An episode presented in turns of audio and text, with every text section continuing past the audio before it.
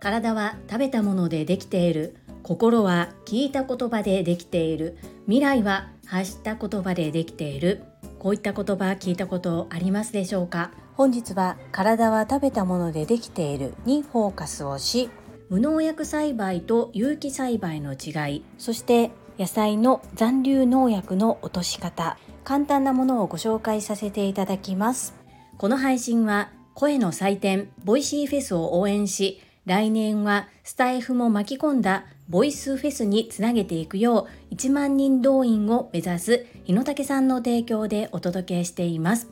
日野武先生、1週間のスポンサーありがとうございます。日野武先生が応援されている Voicy フェス。昨年は約8000人を動員した大きな声の祭典です。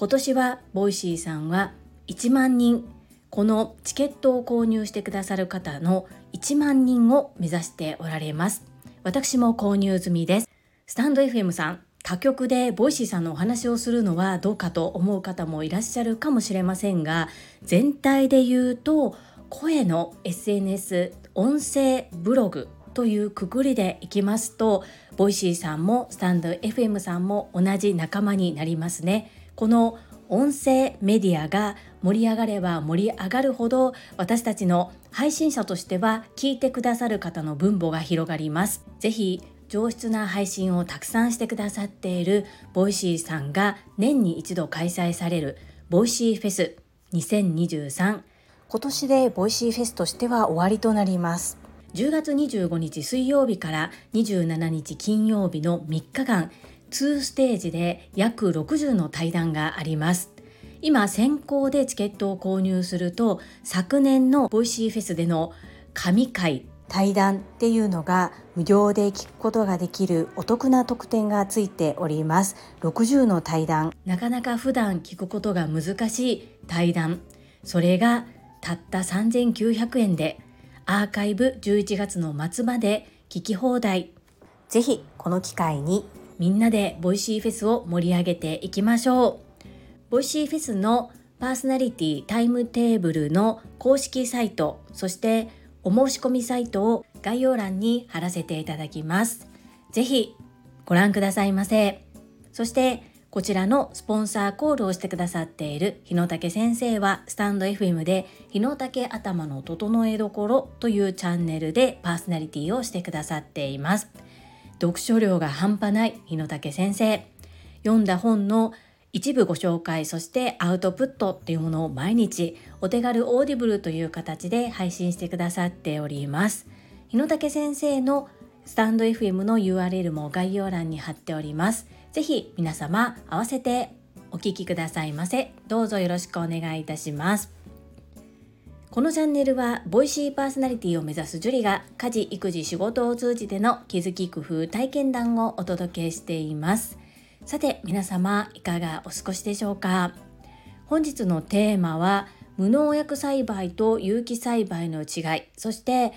野菜の残留農薬の落とし方、簡単なものをご紹介させていただきます。皆様はお野菜を購入するとき、お米を購入するときなど、農薬の残留を考えたりできるだけ体に悪いものといいますか取らなくても良いものできたら取りたくないものを摂取しないようにする努力っていうのをされていますでしょうか。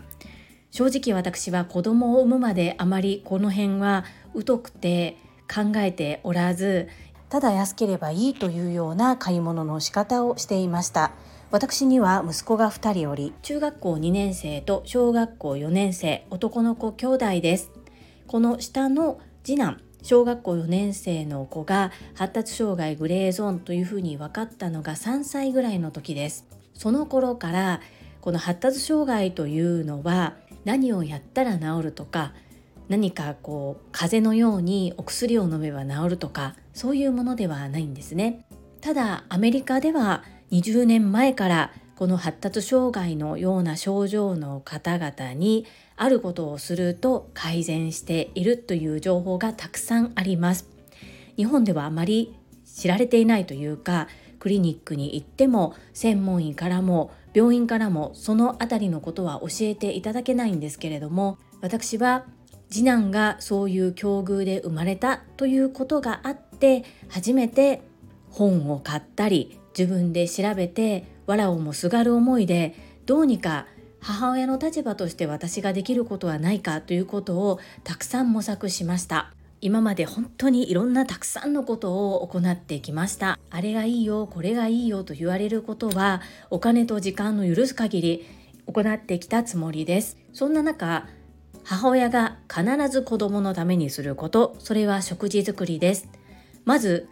冒頭に申し上げた通り体は食べたものでできている。心は聞いた言葉でできている。未来は発した言葉でできている。このような言葉があるようにやはり食べたものでしか体は作られない。ですね。ということは体に入れるものいらないものは入れる必要はないしできたら入れたくない。そういった思いからできるだけ農薬を使っていない野菜を購入するようになりました。これも本当にここ数年の話です。ですがオーガニックと言われるものであったり無農薬有機栽培というものになるとお値段がガンと上がります。それだけやはり手間暇をかけて作られるからですね。理由は分かっていても毎日のことなので何をどれだけどのぐらいの量でこうやっていくのか取り入れていくのかっていうのを本当に今でも試行錯誤でよって今子どもたちに食べさせているものが全て無農薬で全て有機栽培のものっていうことではありません。できるだけ子どもの体に負担にならないようなものを食べさせたいというのが私の思いです。そんな中本当に昔から知っているわけではなく最近いろいろと取り入れ始めているということで無農薬栽培と有機栽培の違いだったりどういうふうにすれば例えば無農薬栽培でも有機栽培でもないお野菜を購入した時に少しでも体内に農薬を取り入れずに食べることができるのかなどを調べるようになっていきました。今回は農業ジョブというサイトから一部抜粋しながらお話をさせていただきますこちらの URL も概要欄に貼っておきますねまずは3つに分けてご説明をいたします。1、有機栽培とは、2、ジャス規格とは、3、無農薬栽培とは。です。まず1つ目の有機栽培とは。です。有機栽培、有機農業とは。科学的に合成された肥料及び農薬を使用しないこと、並びに遺伝子組み換え技術を利用しないことを基本として農業生産に由来する環境への負担をできる限り低減した農業生産の方法を用いて行われる農業と定義されています。簡単に言うと化学肥料や農薬遺伝子組み換え技術を使わない環境に優しい栽培方法ということができます。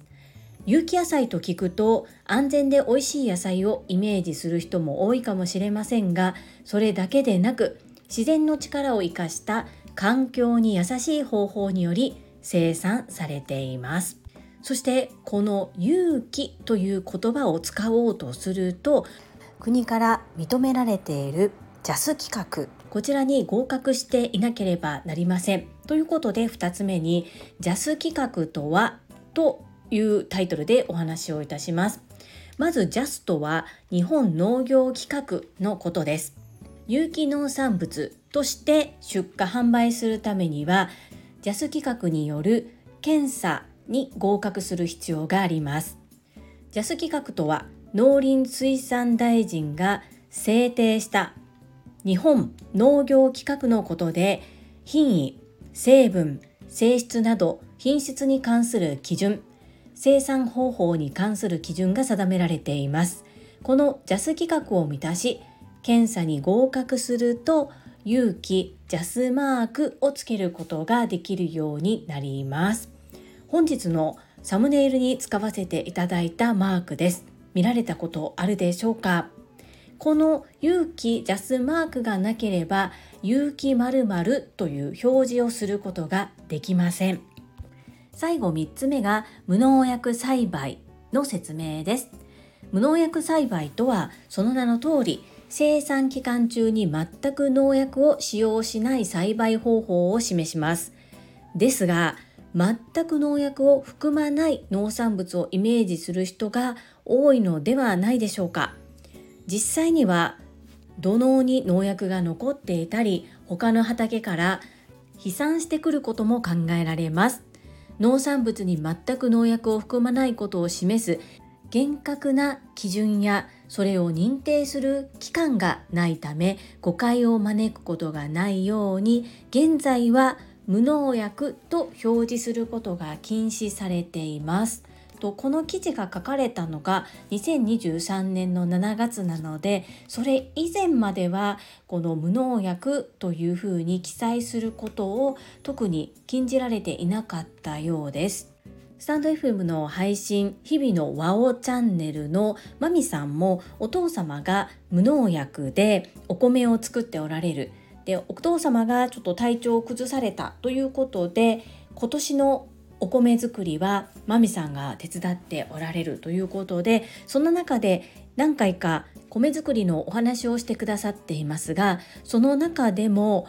お隣とか近くの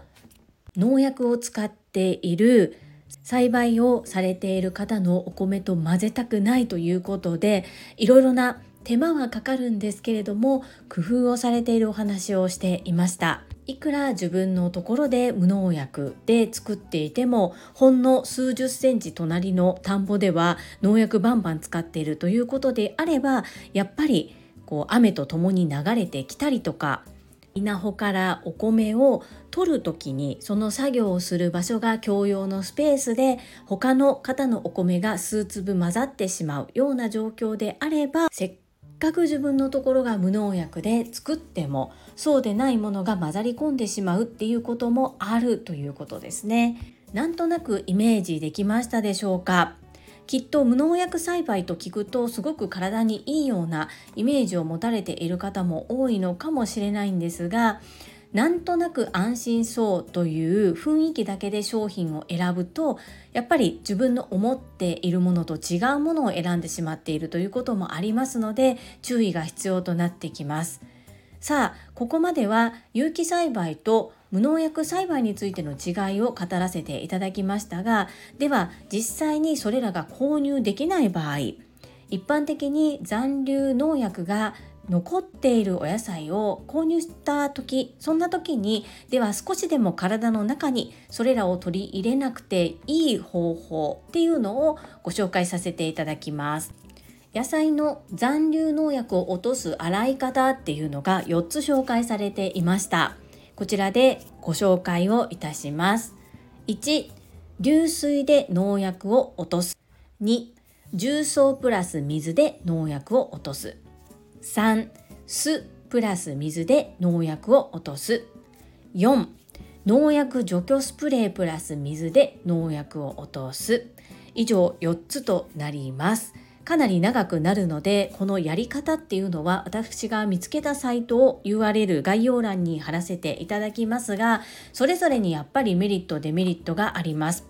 全部落としきれなかったりきれいに落とせても結局野菜のビタミンなどが流れてしまったりと、まあ、何をどこまでどうするのかっていうのは本当に個人差だと思うんですが一番手軽で簡単なのは流水で水を流しながら30秒以上洗い流すなんですけれどもこれも水で流れにくい農薬の場合はどうしても残ってしまうとのことです。ですがこれもやらないよりやった方がいいですよね。さっと土だけ落とすとかさっと水で流すではなくできるだけ30秒以上流水でしっかりと洗い流すこれだけでも農薬栽培や有機栽培のお野菜が手に入らなくても少しでも農薬を落として体内にお野菜を取り込むことができるということです。何でもそうなんですけれども高い高い高い高いからといって安い体に悪いものをずっと食べ続けてそれで病気になるという方があまりよろしくないのではないかなと私はそういう考え方です。特に子供を産んでからはそういうふうに考えるようになりました。特に日本人は病気になってからお金はかけるけれども病気を未然に体調不良を未然に防ぐために何か行動をするっていうことがあまりしない人種というふうに世界から見られているようです。ということで世界の中でも食品添加物を使っていいという数が世界一ナンバーワンな日本であります。いろいろ知った上でどこまでを自分の中で取り入れてどのようにしていくのか情報がたくさんありますので自分の目で見て自分で勉強して取捨選択していく時代になっているなということを改めて感じております。偉そうなことをたくさん申し上げましたが私も子供を産むまでは全く無知の世界です。子育ては最高の親育て子供たちのおかげで知らなかった世界をたくさん知ることができていますそしてそれをお子さんがいてもいなくてもどんな方でも体のためですから知っていただきたいなそのように思いアウトプットさせていただきました。皆様の参考になれば幸いです。この配信が良かったなと思ってくださった方はいいねを継続して聞いてみたいなと思っていただけた方はチャンネル登録をよろしくお願いいたします。皆様からいただけるメッセージが私にとって宝物です。とっても励みになっておりますしものすごく嬉しいです。心より感謝申し上げます。ありがとうございます。コメントをいただけたり各種 SNS で拡散いただけると私とっても喜びます。どうぞよろしくお願い申し上げます。ここからはいただいたコメントを読ませていただきます。第783回気づき仲間と絆と共通言語こちらにお寄せいただいたメッセージです。マインド TU さんからです。ジュリさんこんにちは。今回も琵琶湖100キロのあり余る応援ありがとうございました。またジュリさんが感じていただいた琵琶湖100キロの感想もありがとうございます。私も仲間の大切さをしみじみ感じさせていただきました。ゴール前にいただいたメッセージでさらに勇気をもらいました。本当にありがとうございます。マインド TU さん、この度は改めまして、琵琶湖チャリティ100キロ歩行大会、漢方おめでとうございます。パチパチパチパチパチパチ。ボキシミさんと時岡さんの配信は聞かせていただいてボキシミさんもね今日もう一度こう珍道中のいろんなことを話すというふうに言われていましたが昨日の配信を聞く限りだけでももうものすごく過酷だったんだなということが分かりました。そんな中私は皆様のスマートフォンのバッテリーの状況が気になって気になって大会中直接ご本人に連絡をするということは差し控えていたんですけれども制限時間の14時が近づくにつれて13時頃からあと3キロっていうのを写真を見て普段だったらきっと全然1時間で3キロって歩けるんだろうと思うんですけれども24時間以上寝ていない皆さんが1時間しかも足が痛いということを聞いている中であと3キロこの3キロが時間内にゴールできるかできないかで全然こう変わってきますよね。私が勝手にだんだん焦り出してしまってもう思わずボキシミさんとマインド TU さんに直接「もう足が痛いのは気のせいです」とか「マインド TU さんあと59分です。頑張れ!いけ!ゴーゴーゴーとかもうすっごい送ってしまったんですけど後から話を聞いていやもう本当に過酷な皆さんにえらい喝を入れてしまったなとちょっと反省しております。自分がやってるわけでもないのに偉そうに言ってしまって本当に申し訳ありません。マインド DU さんごめんなさい。そんな私に対してもメッセージいただけて嬉しかったというふうにおっしゃっていただけて本当に申し訳ないです。ありがとうございます。そしてマインド TU さんも落ち着かれたら是非スタンド FM の方でその時の出来事アウトプットをしていただきたいなと思います。本当に感動勇気ありがとうございました。泣きました最後。アスリートまさみんもそうですが皆様こう過酷なところに挑む姿勢かっこいいですし尊敬しています。マインド TU さんこの度は本当におめでとうございました。そして偉そうにカツを入れてしまってごめんなさい。メッセージありがとうございました。はい、いただいたメッセージは以上となります。皆様本日もたくさんのいいねやメッセージをいただきまして本当にありがとうございます。とっても励みになっておりますしものすごく嬉しいです。心より感謝を申し上げます。ありがとうございます。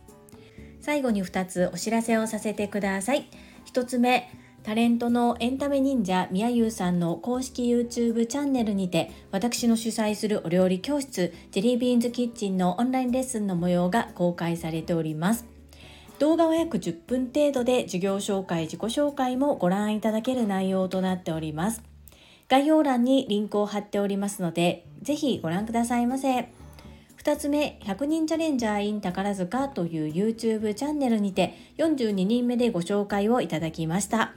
こちらは私がなぜパラレルワーカーという働き方をしているのかということがわかる約7分程度の動画となっております。概要欄にリンクを貼らせていただきますので、合わせてご覧いただけると嬉しいです。どうぞよろしくお願い申し上げます。それではまた明日お会いしましょう。素敵な一日をお過ごしください。スマイルクリエイタージュリーでした。